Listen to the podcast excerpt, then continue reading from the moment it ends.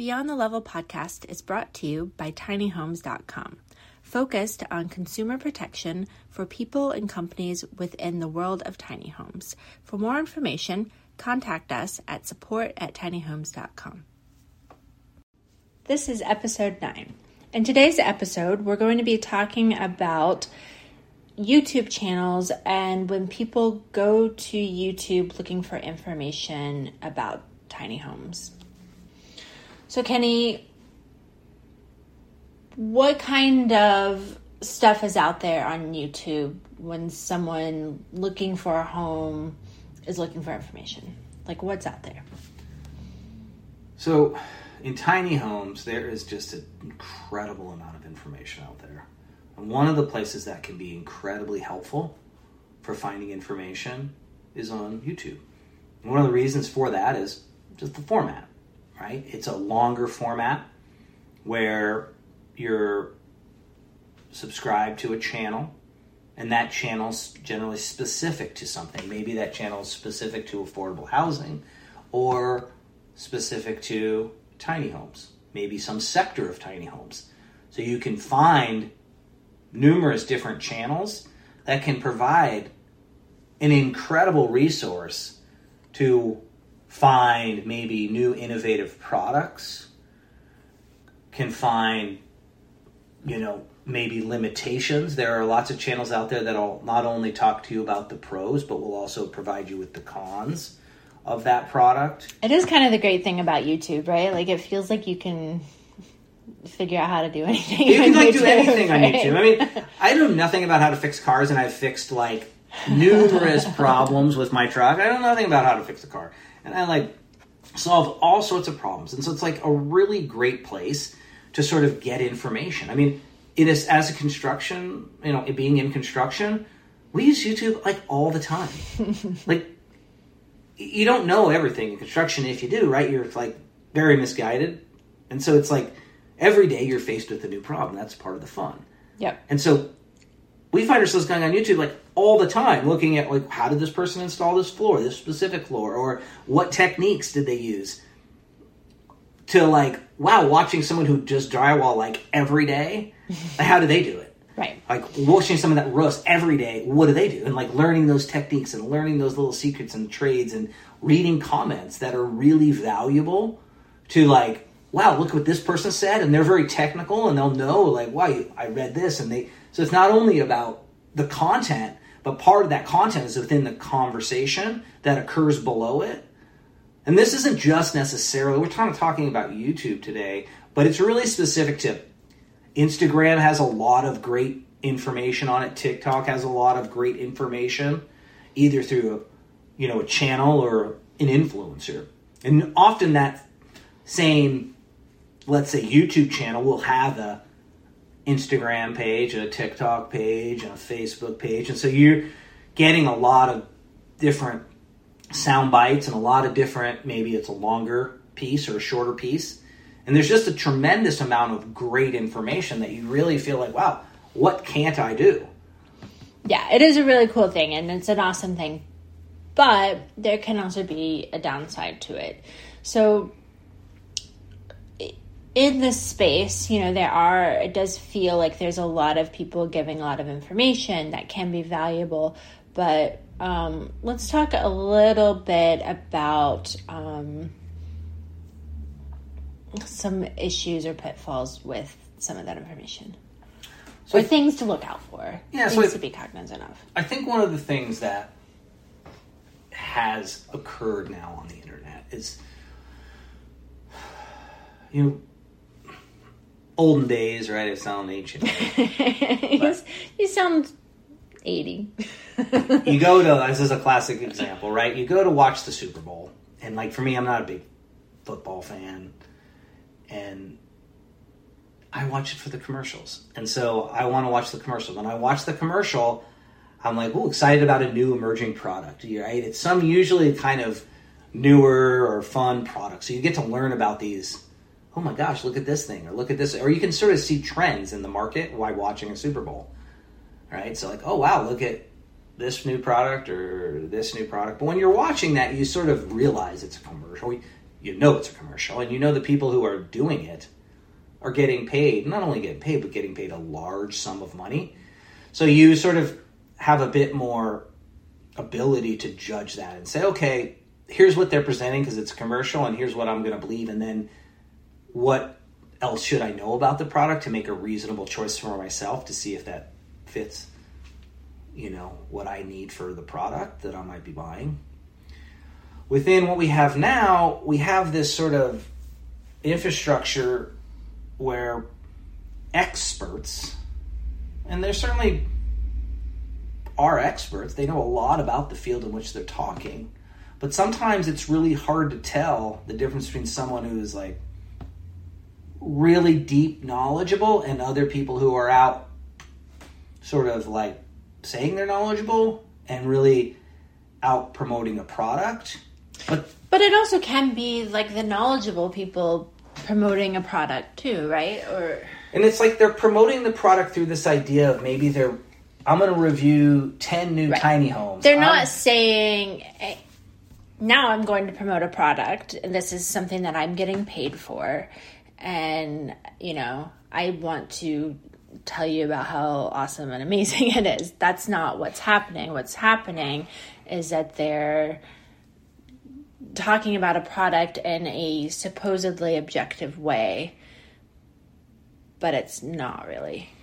I think that's the core problem absolutely. So it's this idea that you're looking at a channel you're following someone and it's being presented to you as this very objective, informative thing. Behind that, they're getting paid and are incentivized by whoever they're promoting, but framing it in a way that makes you feel like they're being objective about that product. And what you see from a more technical perspective is that they generally don't want to ask the hard questions or they're not asking the hard questions, even though they appear to be technical enough through watching all of their content to see that they could be asking the hard question, they're just choosing not to. And so sometimes in what they do, they'll, in certain episodes, they'll be more technical and then they'll, you'll see a piece that's like, a puff piece, and it's sort of hard to make a distinction between maybe one that they're really critical about and then the next one that they're very not critical about. And sort of how does that consumer just because now they see oh wow look how critical they were so now they're critical about all of it and they're really objective. We're really maybe they were objective about this one but maybe they weren't getting paid. And then this one they appear to be objective but they're really not. And you're like, and so it just it's a really so hard thing to watch. It creates like a false sense of security almost, like because you have seen them be objective. It's like, well, oh, they're they're pretty kind of negative about this one. They're so positive about this one. That must mean that this one is really good. That's what happens. exactly. So it is. That's definitely what's occurring. And so I guess the concern is this: as we sit trying to be advocates for tiny homes our position is we want people to have just the information so that they can make the, right choice for them. And unfortunately, what we're seeing is more and more and more there's either just straight up bad actors or there's this rush to market where the f- people who have the funds to go out and do the promotions are the same people who are trying to push their product in the market or increase distribution or whatever else it might be. And it's not that necessarily that product completely doesn't exist. It's just do the do the promises meet up with what the product actually will deliver, either in the immediacy or in the future. And so that that's sort of the element of it. It's just it's hard for the consumer to sort of make sense of it all, and just to just draw the lines between fact and fiction, or this mirage of truth, and I kind of like to say it's like, you know, if you know, when you're giving out information, you know, it, it, if you're kind of going over all the details, it's still not really telling the truth. If you're whitewashing everything and sort of softening the edges, that's a version of manipulation, right? manipulation. Like, it's yeah. not you're not being you're you're saying you're an advocate for the consumer at the same time you're really knowingly giving that consumer information that you potentially know isn't actually true. And you're knowing that you that the consumer ultimately needs to make that choice because you're not in a position to disclose that you've been paid by that manufacturer to say what you say because it's a lot stronger position to come from hey i love this product and this is why and this is why it's incredible and i'm an expert and so this is Right. why you should basically buy this product or back order this product or And I think isn't there just a little bit of like, you know, maybe that person doesn't even like fully yes, they're getting paid and yes that in itself is a deception, but you think that there's like you know, they do believe in the product and they're not like, you know, why are they not willing to ask the hard questions or like are are they kind of also getting blindsided by it as well? You know, sometimes I'm not sure. It's been hard for me to understand where I watch something and you see their channel and you're like, wow, they're like pretty well versed in construction and they do a ton of different episodes on all sorts of different construction details and principles and but yet they haven't really asked even the most basic question here. It just doesn't make you know, and then you ultimately realize, oh, they're not asking the hard question because they're getting paid, Getting and so this isn't. There's no way they can ask the real questions. They have to ask sort of the the questions that help the product get sold. Because if they don't do that, then there's no deal to be had, and they're not going to continue to. Yeah, it feels it feels a lot like a conflict of interest, but it is kind of. I mean, this is how people that are you know that do YouTube videos. It's like how they you know make money doing it. They- so it's like, how do you? There's a format to it, right? There's a format to what works in YouTube, and it's a bit this kind of glitzy glamour. It's this mix between, you know, organic dialogue and, you know, funny little clips and other little. There's most YouTube channels have pretty much a very similar format that they follow. You know, one of one of the things that's hard to watch within the internet in general, and it certainly happens on YouTube, is this idea that I mean, when I look at information, I definitely go to dig into the comments because I really find that that can be a great thing. It can be a toxic thing based on the content that's being presented, but unfortunately, and I don't know if everyone knows this, but basically, people get paid to subscribe to followers and subscribe to YouTube channels, and then they get paid to positively comment. It, is- like this crazy thing. It makes me, you know, we, we we now are in this place and like that, you know, reviews are such a big thing. Like, but you know, before buying a product or going to a restaurant, you'll look at a review of something, and if it has good reviews, and you'll go to that restaurant or you'll buy that thing. It's like to think that those are false. It's just crazy. And it's not like they're 100% false, but you have this mix sometimes. Or it's that not they're all the time. padded, I guess. It's not all the time, and it's really hard to determine the difference because it's this genuine Yeah, do you person. know? It's, so it's a real profile, and they have real intent to promote the product. So they're getting paid to positively say something about it, or make, or even if someone says something negative about it, to sort of then say something positive. So you basically create this entire ecosystem around a product based on really a false sort of set of data points.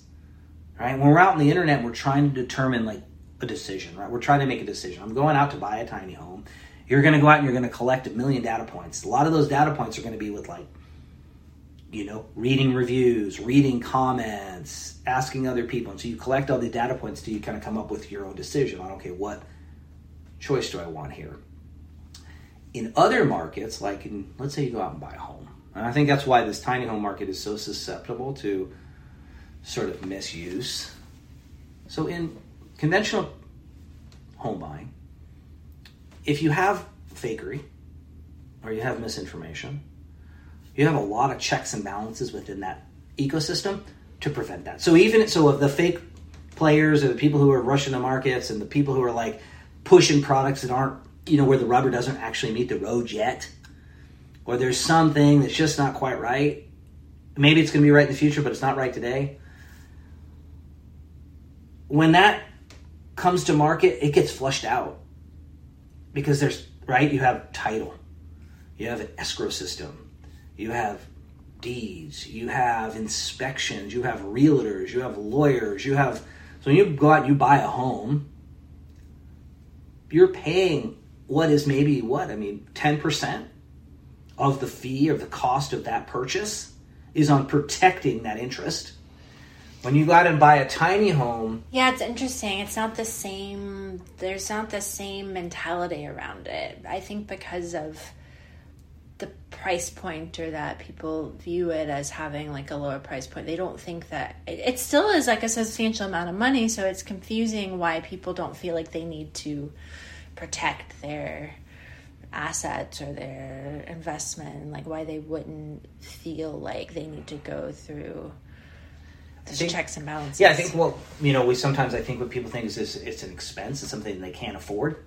Where I think in somehow in home buying, it's something you can't even pretty much get done on your own, and people would pretty much not even when you're doing a, like let's say a owner, you know, a, the owner is selling it directly to you, you still bring in, you still have an appraiser, you still have an inspection, And these you are still- things that are required. you still have a title Right? company. You Yeah. still have all these things. You still use an escrow agent. You still have a lease purchase agreement. You still might bring, you know, you're still bringing in lawyers. You're, you're, and so those, all those resources and manpower create that security. Where in tiny homes, for whatever reason, people, it's because, I mean, a lot of it comes down to they're trying to make it affordable, and that starts to feel unaffordable let's say I'm going to spend fifty thousand dollars, I don't want to spend another five thousand dollars on making sure that this product is real. I just I want to just do the thing, you know. Do you think that eventually that mindset will change and that people will view it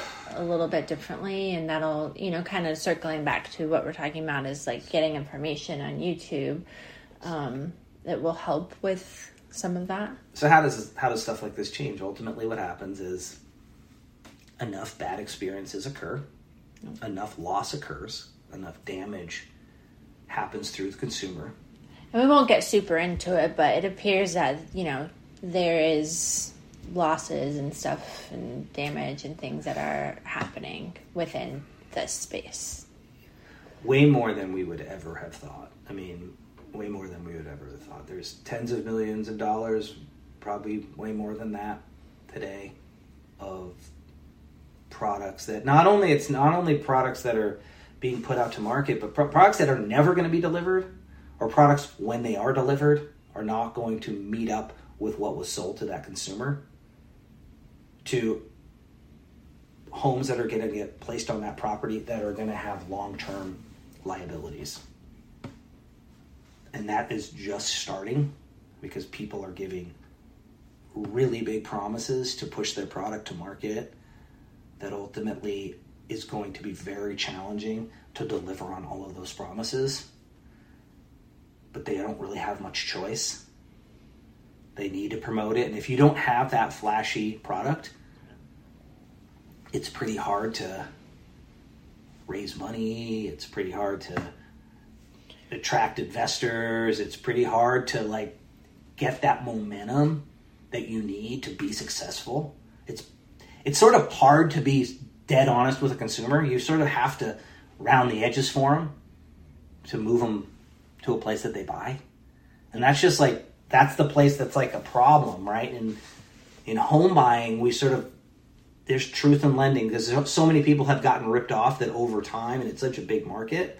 Some people have gotten ripped off over so many years where they buy a house, but there's, you know, fake deeds or, you know, access issues or contaminant contaminants in the groundwaters to all sorts of millions of things, right? Structural issues and all zillion things, and so over time those have flushed out to because of the problem. So, like in a weird way, it's like almost I don't mean to say a good thing, but like because of the problems that are happening, there hopefully will be more oversight in the future and more protection. I think there's going to need to be, you know. I mean, I think that you know a lot of things aren't being sold today. Like it's not like, oh, here buy at, buy this product as is. That's not a great selling point, right? Like here buy this new home, but it's buy as is, no warranty, no guarantee. And honestly, we haven't figured out all the details, but good luck with the product. We hope we hope you the best, but that does not sell. Yeah.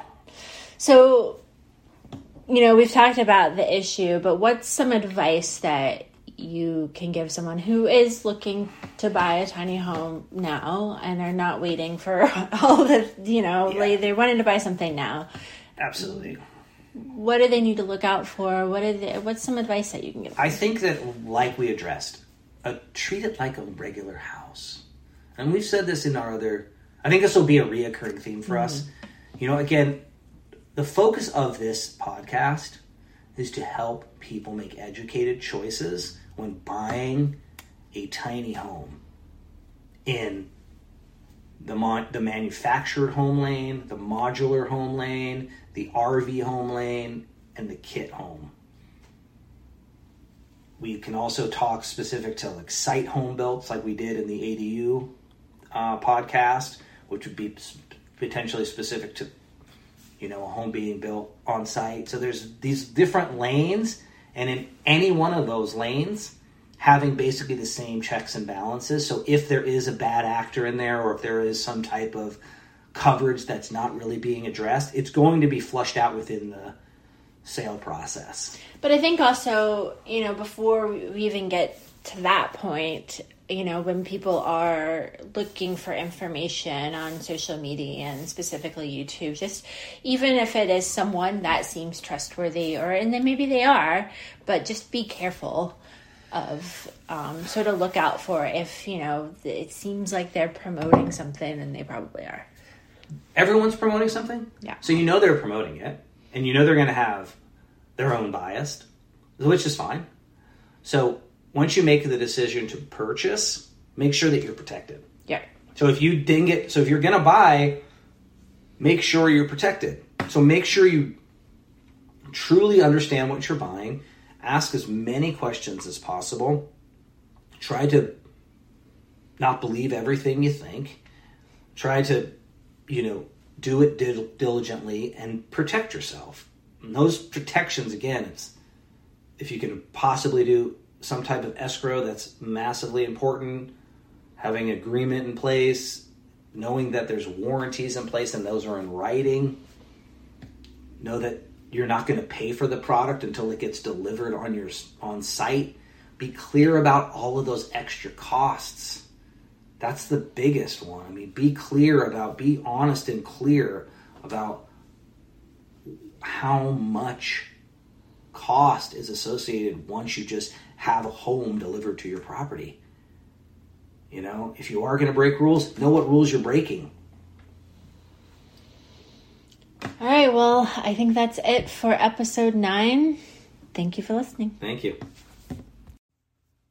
Beyond the Level podcast is brought to you by tinyhomes.com, focused on consumer protection for people and companies within the world of tiny homes. For more information, contact us at support at tinyhomes.com.